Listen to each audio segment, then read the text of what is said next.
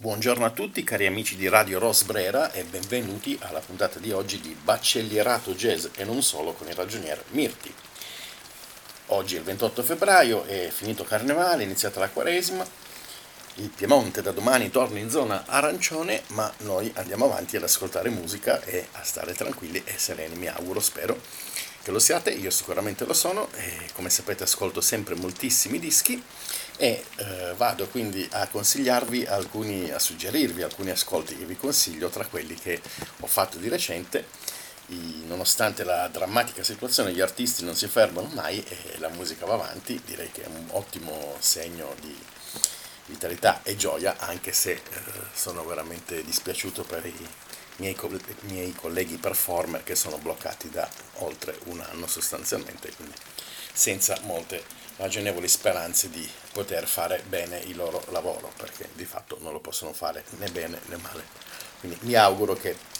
si possa tornare più presto a suonare dal vivo e ascoltare concerti dal vivo, che è un po' diciamo la benzina della musica. Comunque detto questo, che mi sembra anche doveroso ricordare di tanto in tanto che mentre tutta una serie di categorie possono continuare brillantemente a lavorare, altre sono bloccate e eh, questa cosa mi dispiace molto,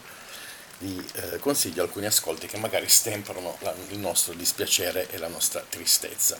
Il primo dei quali è un disco di Cameron Graves che eh, si chiama Seven ed è stato pubblicato dalla Mac Avenue, un'etichetta americana che tendenzialmente di solito pubblica solo dischi bellissimi. Questo non fa eccezione, Cameron Graves è un pianista di formazione sostanzialmente classica che mentre studiava pianoforte classico ascoltava però il thrash metal più duro e cattivo, eh, i Pantera, i Slayer, questo tipo di gruppi eh, che hanno appunto eh, creato un genere che si chiama thrash metal e infatti Cameron Graves chiama il suo diciamo, stile musicale thrash jazz. Perché? Perché è un jazz rock in cui la componente rock è molto molto ispirata a questi gruppi americani che hanno delle ritmiche serratissime, veloci, molto aggressive, con suoni molto incalzanti dalla batteria, eh, il loro stile. E quindi propone questo mix di musica improvvisata, pianoforte, eh, ritmiche di chitarra, basso batteria molto eh, cattive direi, un mio amico Ivano direbbe una randella tellurica e eh, con brani originali scritti da lui. Un album molto molto interessante a mio avviso, un po' perché eh, esplora territori mai ascoltati prima, un po' perché sono tutti bravissimi, un po' perché lui è un bravo compositore. E spicca come una perla in questa selezione di 10 eh, brani, una, un brano invece per solo pianoforte che si chiama Fairy Tales, che come sapete vuol dire insomma, le fa, favola, favole, in questo caso plurale, le favole, e che invece è una... Eh, diciamo, una composizione molto molto tranquilla e poetica e, e, lieve, quindi un disco sicuramente interessante, Cameron Graves secondo me è destinato a diventare uno dei classici della nostra epoca perché è veramente bravo. Un uh, disco invece intrigante che esplora di nuovo un altro genere, oggi direi che siamo un po' sullo, sulla varietà e sulla... Uh, esploriamo la capacità che ha il jazz di, di essere un po' la musica crossover per eccellenza che tutto ingloba e tutto risputa completamente cambiato e diverso. E, ehm, vi parlo quindi di questa etichetta che si chiama Jazzotech che ha sede a Berlino e che tendenzialmente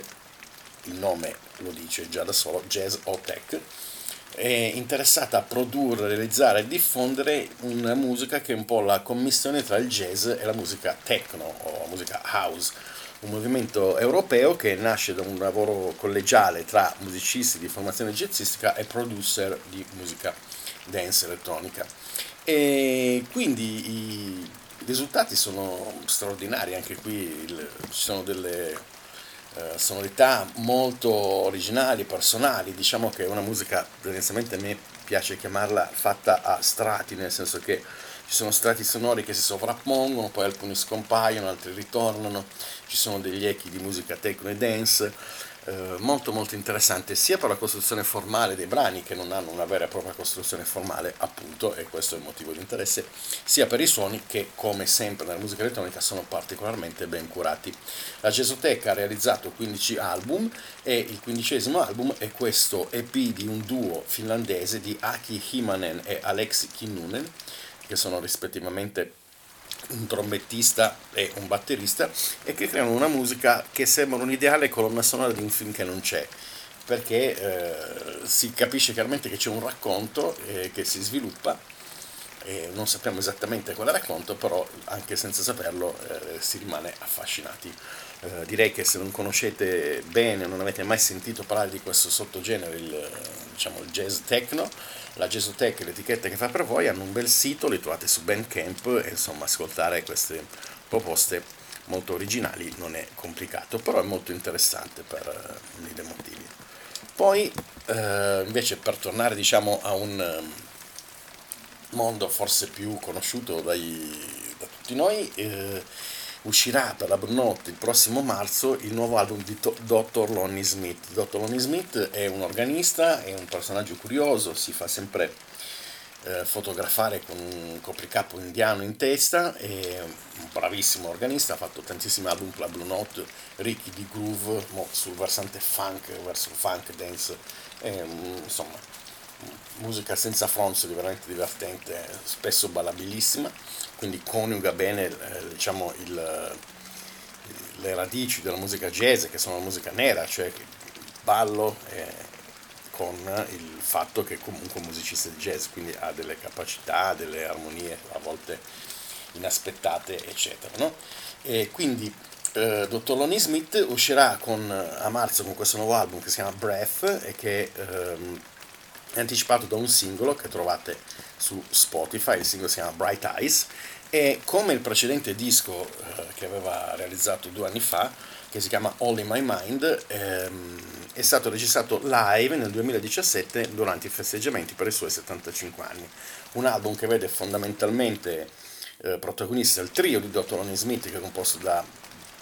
lui stesso appunto all'organo Hammond, Jonathan Kreisberg alla chitarra e Jonathan Blake alla batteria, ma a cui si aggiungono poi una serie numerosa di ospiti, quindi abbiamo eh, Robin Eubanks al trombone, eh, Jason Marshall al baritono, John Hellison al tenore, Sean Jones alla tromba e Alicia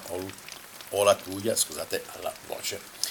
Eh, sicuramente un album divertente di quelli che eh, lascia il segno. Il dottor Lonnie Smith, nonostante appunto abbia parecchiamente ormai 80 anni, è sempre un musicista di straordinario divertimento e interesse.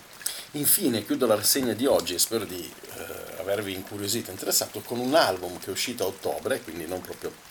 super recente ma neanche troppo distante, di un gruppo che si chiama un trio per la precisione, che si chiama Stickman si chiama Stickman perché suonano questo strumento che è una specie di mix della chitarra e basso che si chiama per l'appunto stick. È eh, il, uno dei più famosi musicisti di questo strumento è Tony Levin, che è un bassista che ha suonato con chiunque, da Peter Grabe a John Lennon ai King Crimson, e insieme appunto a Pat Mastelotto alla batteria, con cui è nell'attuale formazione dei King Crimson, e Marcus Reiter alla chitarra, hanno realizzato un album a, eh, registrato dal vivo a in Giappone, a Nagoya, scusate, eh, che doveva essere l'inizio di un tour in Asia del 2020 e poi è stato l'unico, l'unico concerto realizzato perché poi si è subito il giorno dopo c'è stato il blocco, il lockdown giapponese e quindi tutta una serie di eh, sfortune varie. Però è rimasta questa testimonianza, il disco è particolarmente interessante un po' perché